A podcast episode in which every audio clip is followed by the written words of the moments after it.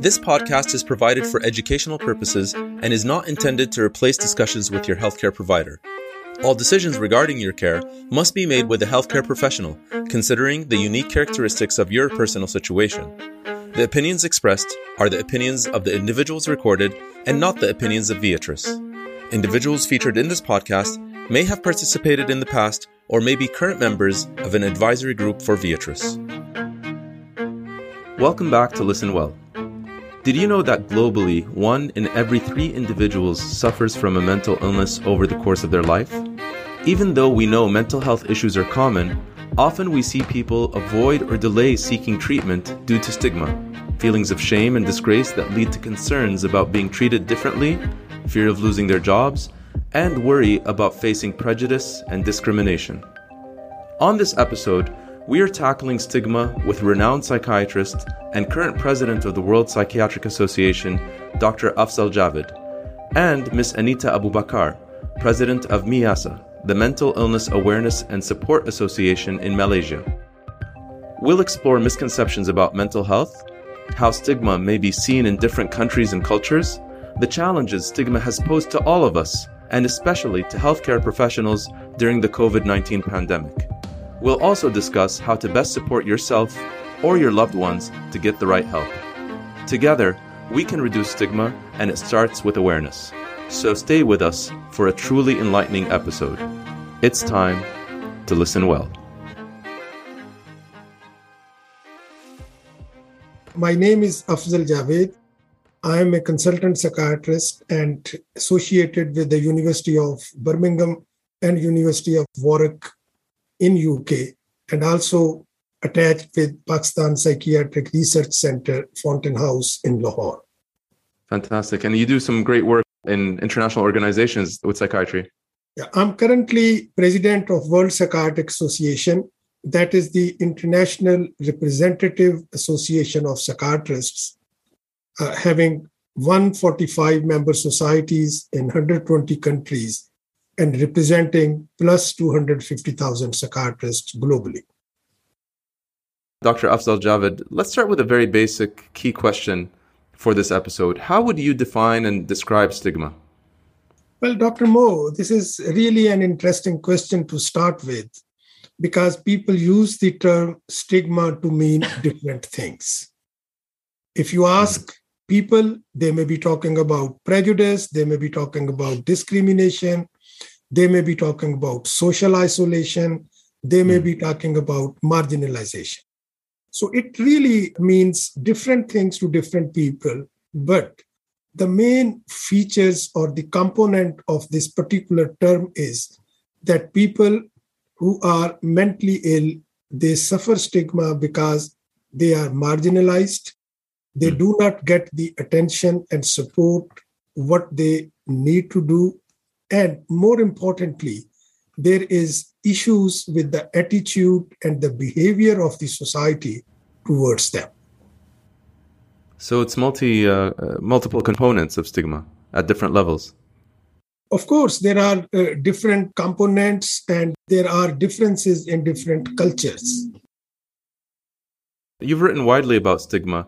For example one of your most recent publications which i had the pleasure of reading it was called Reducing the Stigma of Mental Health Disorders with a focus on low and middle income countries. So, can you tell us a bit about this publication and about why the focus was on low and middle income countries? Well, if you look at globally, we see that around 70 to 80% of population live in low and middle income countries. Mm-hmm. And when it comes to health and social sectors, unfortunately, they do not enjoy a lot what the developed countries or the upper developed countries are enjoying. So, when it comes to mental health in particular, number one, mental health is not given a priority within the health and social sectors. There are issues with the capacity building. I mean, mm-hmm. just to give you an example, there are so many countries in the world where there is only one psychiatrist available for more than 1 million population. Wow. And then the other issue is that uh, there is a consensus now that mental health problems constitute around 25 to 30% of population disability or burden. Mm. And when it comes to the low and middle income countries, unfortunately, the impact becomes even much more. So that was the background that being the president of World Psychiatric Association, my main emphasis was to explore that how this particular term stigma or the concept of stigma is affecting the care as well as the delivery of mental health services in low and middle income countries. And this information was about not only knowledge in those countries, mm. but also about the attitude. Mm. So, knowledge and attitude was actually leading to a number of issues which were at the end affecting not only the person with mental health problems, but also their family, their caregivers, as well as the society members who were living around him. And then we also found another interesting aspect mm-hmm. that the healthcare professional do have a stigma about mental illnesses within the healthcare community. Yeah, this was very interesting that whereas the mentally ill were suffering problems not only from their caregivers, families, or society, they were also finding a number of barriers when it comes to the recognition and awareness by the healthcare professionals.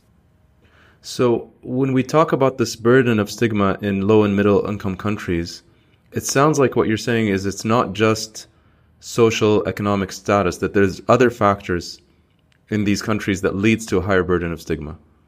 Well, of course, I mean these are a number of reasons which one can speculate that why stigma or stigma related concepts are more prevalent in those countries. But before mm. I hmm. talk about that, if we just look at that, what happens when there is a stigma? This leads to the difficulties in perceiving the health needs of the mentally ill. This leads to delayed help seeking, mm-hmm. reduced access to services, and even if they get services, there is a suboptimal treatment. And all these things lead to poor outcome and increased risk of reduced quality of life and the human rights. I always give one example that whenever you talk about mental health, people always think about a mental illness. Mm-hmm. Whereas there is a mental well being, there is a mental right. positive health. So, mm-hmm. this perception of mental health is one of the major factors that lead to these difficulties.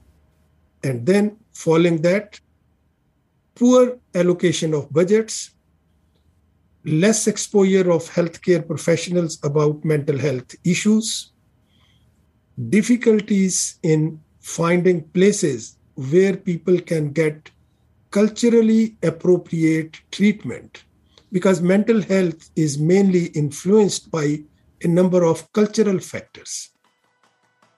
Dr. Javed is making a really interesting point here about how we tend to think about mental health. With mental health, we often default to thinking about issues or illness, but mental well being is an equal part of the mental health equation and should be included more in the conversation. Now, your answer touched on a number of topics that I want to follow up on, but uh, key among them, you mentioned human rights. Is there a link between stigma, which by nature seems to marginalize people, and prejudice, discrimination? What have you experienced or researched on this? I mean, if you look at the current thinking, especially going for this uh, United Nations Convention on Patients with Disabilities, mental health problems or mental illnesses are considered as disabilities. Mm-hmm. And disabilities in general are where the human rights are not practiced, or if practiced, not to the extent, and at many times it is exploited. Mm. So, looking from that perspective, the quality of care, the quality of service, and the quality of handling of these patients, everything actually leads to the poor health standards as well as the measures related to the human rights. Okay. You also mentioned self stigma. What does that mean, and how does that differ across cultures or religions?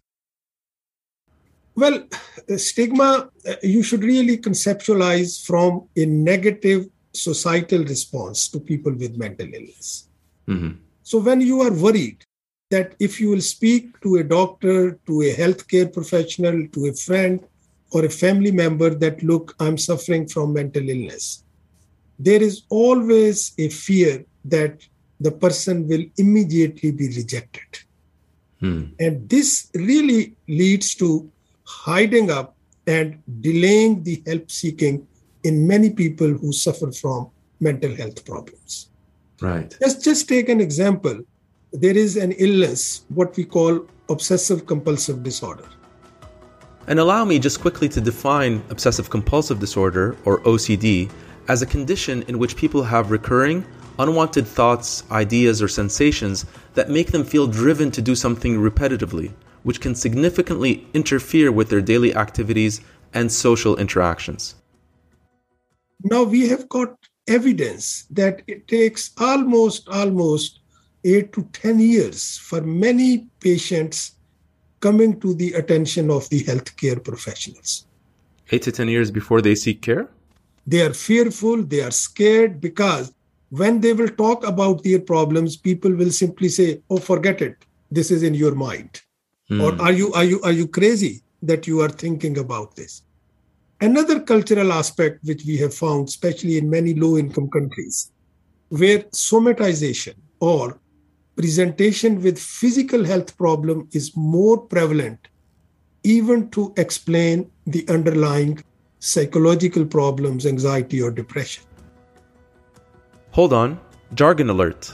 Somatization is the expression of psychological or emotional issues as physical symptoms without a medical basis, like stress leading to back pain or fatigue. Just imagine that a man who suffers from depression, if he says to his family, Look, I'm feeling depressed, what will be the response as compared if he says, Look, I'm having pain in my chest? Mm-hmm. Immediately, the scene, the scenario changes. Yeah. So there are a number of socio-cultural aspects that actually hinder this process. Mm. So healthcare providers, it seems, should be on the front line of battling stigma. What you mentioned earlier, it takes seven to eight years for someone with OCD, with obsessive compulsive, to even present to care. Have you seen or have you found in research that healthcare providers could be accidentally increasing or perpetuating stigma? Well, of course, when you are not acknowledging, when you are not listening to the patient, or when you are just dismissing what patient is saying, that will directly or indirectly lead to increase not only the stigma but also the marginalization. Hmm if a patient talks to the primary care physician about a mental health problem, he or she will most of the time say, Oh, no, no, no, this is mental health problem. Go and talk mm. to the mental health people. So this right. is this is very important that number one, we do not acknowledge. Number two, we do not encourage our patients to talk about their mental health. And number three, we do not give them reassurance that mental health is equally important and physical health, as we know that yeah. no health without mental health. Hello, I'm Dr. Lobna Salem. I'm the head of medical affairs, developed markets, Japan, Australia, and New Zealand for Viatris. While we are talking about stigma and mental health, I'm really pleased to have the chance to tell you about how Viatris is helping reduce the effect of stigma, which often prevents folks from seeking help. We do this by providing free educational support for healthcare professionals and by speaking up about mental health on this podcast to normalize these important conversations.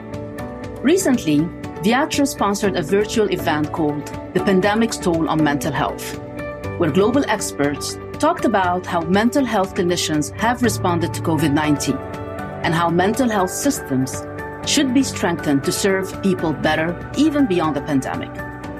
Another priority for us was working with Dr. Afzal Javed, today's expert guest, with a review paper investigating how to reduce the stigma of mental health. This work was published in the Asian Journal of Psychiatry earlier this year, and you've heard Dr. Javed discuss the findings today. Namely, how mental health stigma takes shape in different cultural, socioeconomic, and religious settings. Ultimately, the journal article encourages help seeking behaviors and offers strategies to reduce stigma. We hope you'll find this episode about stigma and mental health useful. Our team at Viatris is so proud to support Dr. Mo on this podcast, as it helps us encourage important conversations about a wide variety of health topics.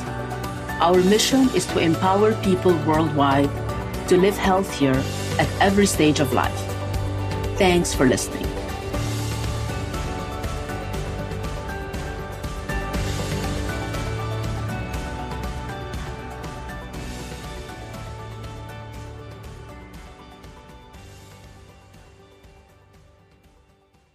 Being in the World Psychiatric Association, you have a unique global view on what's been going on. And of course, the last two years, the COVID 19 pandemic has touched every part of our lives.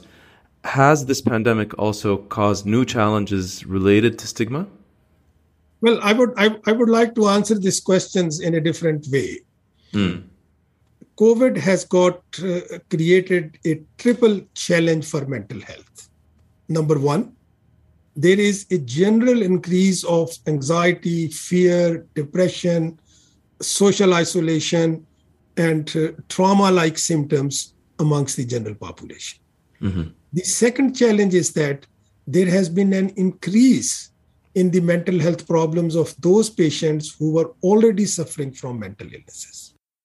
And the third challenge, which is even more complex, that while during the COVID, everyone was talking about shelter, about physical well being, about physical health. People mm-hmm. simply forgot the mental health. In many countries, people with mental illnesses were not receiving the treatment. They were not able to see the mental health professionals. The end result was that mental health problems increased. And then with reference to the stigma, if you combine the fear of COVID and combine the aspects of mental health, this really becomes double stigma. So, what do you think the solution to that is uh, in in the post COVID world? So many things are changing. Do we need to be talking openly about stigma? Are there other things we can do as a society to decrease stigma or end it, hopefully once and for all?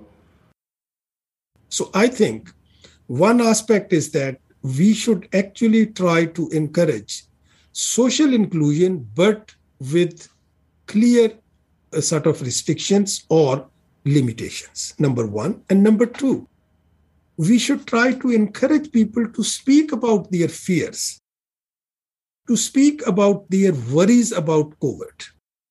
Mm. It could not be 100% physical there are so many issues related to mental health and there has been a number of studies that is coming up that children and young adolescents are actually facing a number of issues through this covid restrictions hmm. they are having less social interaction not going to schools just clicking to their computers spending more times online and that personal social interaction is almost almost gone.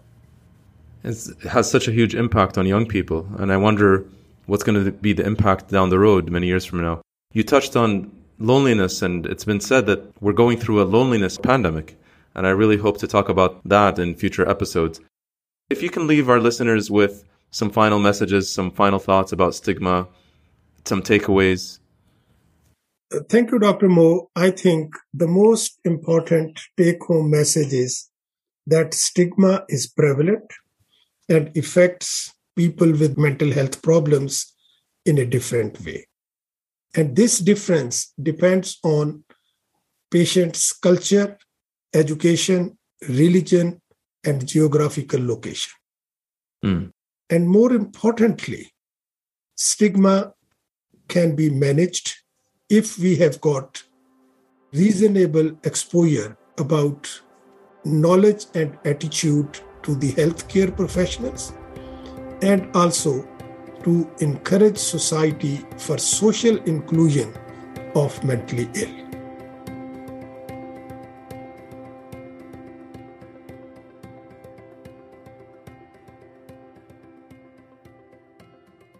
It's a pleasure to have Miss Anita Abubakar also on the program.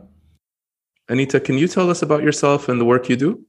Sure. I'm the president and founder of MIASA, the Mental Illness Awareness and Support Association. We are a mental health advocacy and peer support group based in one of the main cities in Malaysia. So, what MIASA does is the majority of us are people with lived experience, and the balance are people of various backgrounds, very much passionate for the cause of mental health, advocating it. What we do is create awareness on the importance of mental health Anita, if I can start with a key question for you, what drew you to working in the field of mental health in the first place?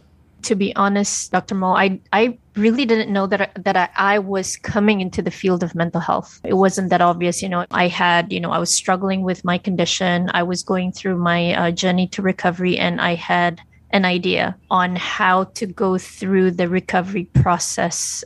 I mean, through my own experience, it might work for other people, and I wanted to share that across. So that was how I came into the space. Certainly, I, I didn't know what I was getting myself into in the beginning. I don't mean in a, in a bad way because it's a whole different world altogether. The challenges are insurmountable and sometimes unimaginable to I think we know this when we talk about stigma, it leads to discrimination, there's isolation, exclusion, there's many layers when it when you talk about stigma in the whole mental health space for uh, mental health peers or people with psychosocial disability.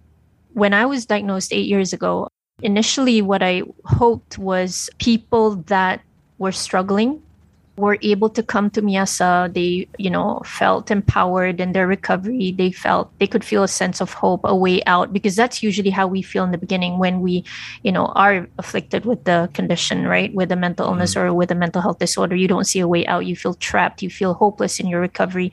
Um, you feel mm-hmm. that your condition is unique, especially when you lack the knowledge or you don't know of anyone else who has the condition. And so you feel very um, alone. Mm-hmm. You know, you, you hope for a way out, but you don't see it. So that that was my intention when I first came uh, into the mental health space. And then as I went along and I understood it, and then I understood the gaps. And now what we're trying to do very much is filling up the gaps, uh, continue to fight stigma and discrimination.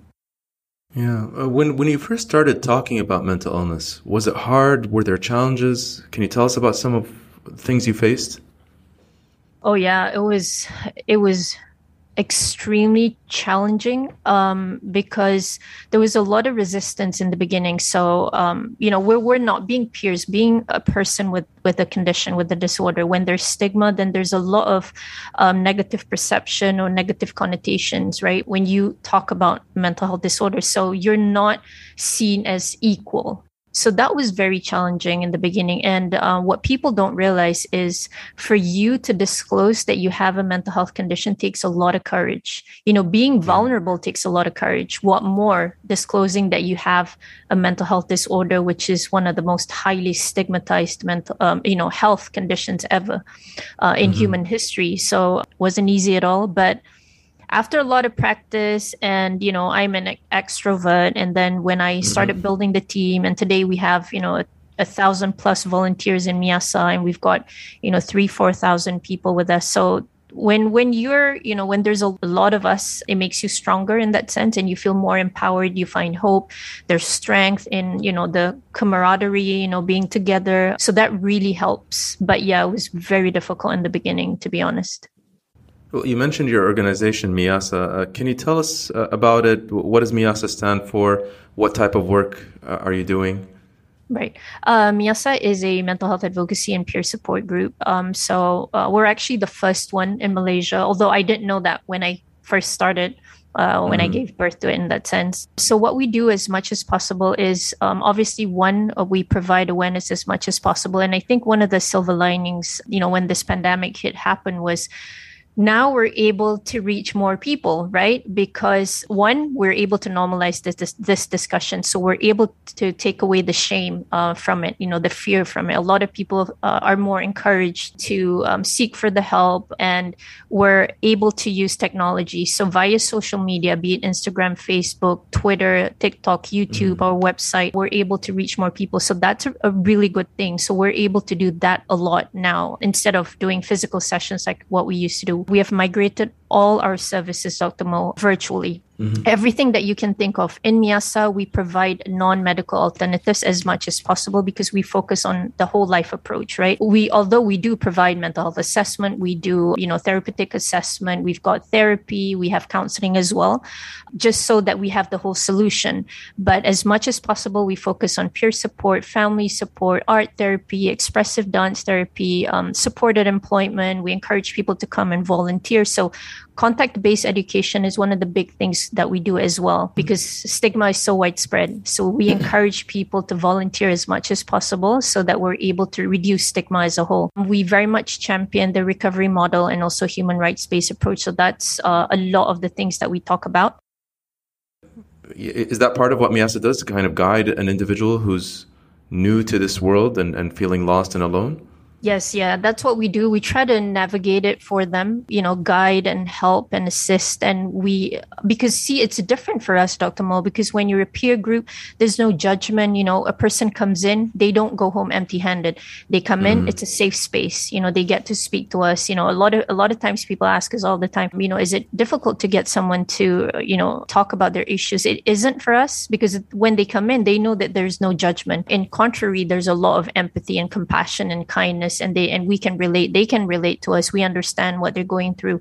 So there's a lot of understanding. And what we do is we discuss on the options on the you know the different alternatives you know because at any point of time it must be an informed decision. It must be informed consent. So we help to support the decision that is made by the peers that come in to seek for help and support definitely.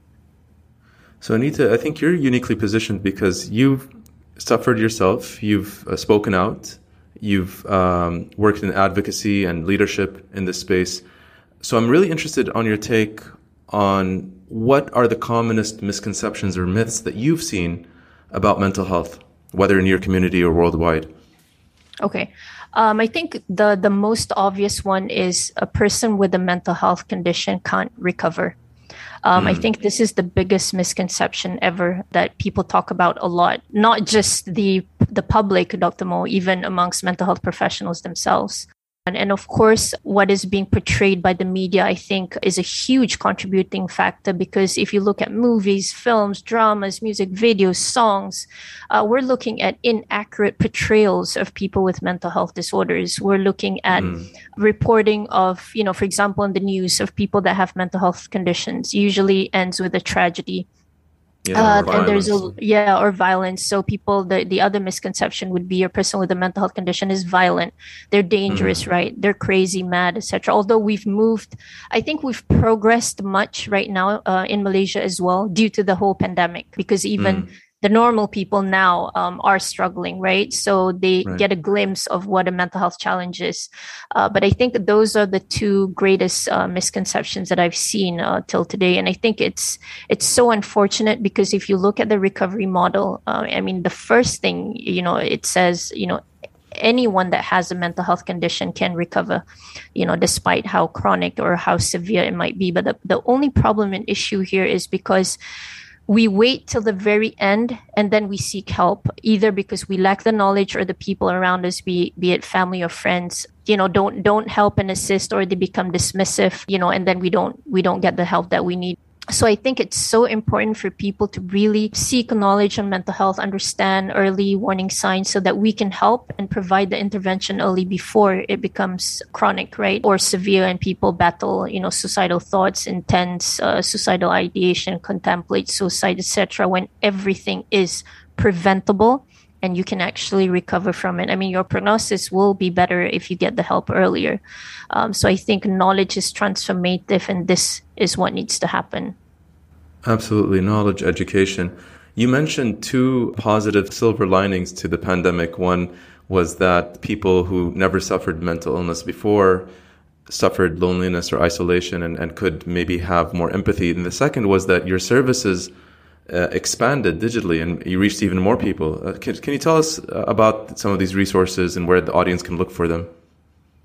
So when the pandemic first started, we weren't allowed to operate because we weren't considered, you know, part of essential services, right? We do spiritual therapy, peer supports, um, circle time, everything was done online. And then we realized that we are able to reach more people because every program that we do, we can hit, you know, 50,000, 100,000. So telehealth has helped so much. So we have we're now able to break that barrier to access as well because now even the people in the rural areas are able to access these services. And one of the things that we've done, um, Dr. Mo and everyone, in breaking that barrier as well for you know the people in the rural areas or the homeless is we are currently providing all our services, the essential services, at no cost. So what we've done is, you know, the rich pays, you know, the middle income earners pays, but those that are not able to pay, then we provide it for free. Um, mm-hmm. So that way more people are able to access the help. So this is it's been fantastic. Um, I can share with you really quickly. Last year, uh, from August till August second this year, about a hundred thousand people reached out to that's Miasa amazing. for help, and that's a huge number for our population. Yeah. And uh, it's all you know, uh, thanks to COVID, I guess, had to happen this way for the whole conversation to come come come out. I guess. Yep. So, so let me end with if someone listening wants to look up the services you provide, maybe they want to emulate or do something similar in their country, where would they go looking for these resources?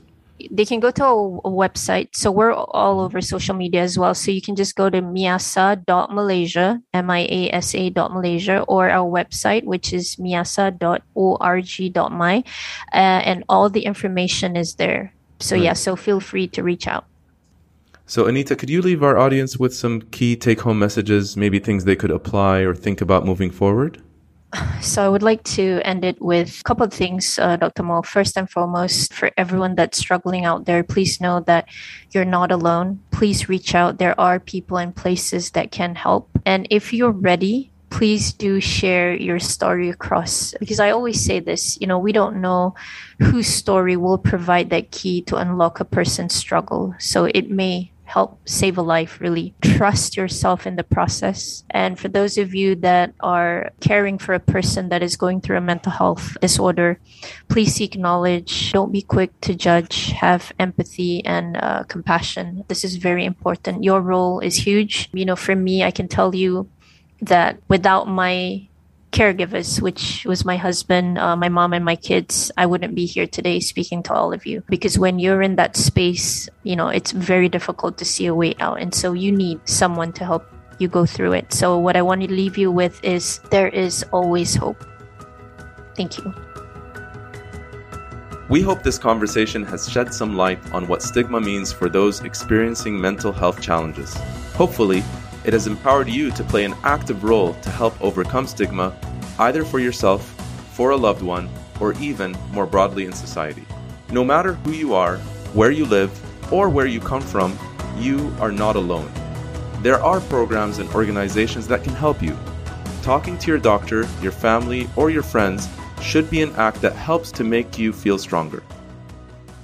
In the post COVID 19 era, after we've all experienced extra strain on our mental health, it's even more important to check in with yourself and the people around you and ask, Are you okay? No matter the issue, it's ultimately up to you to be your own best health advocate. And remember, when in doubt, reach out. I'd like to give a huge thanks to Dr. Afzal Javed and Anita Abubakar for their fantastic insights and expertise on this topic. I'm Dr. Mo El Swaidan. Thanks for listening and we hope you'll tune in again next time. If you're looking for more information or resources about the topics covered in this or other episodes, you can visit www.listenwellpodcast.com. I'm Dr. Mo El Swaidan. Thanks for listening. Brought to you by Viatris, empowering people worldwide to live healthier at every stage of life. Powered by Viatris.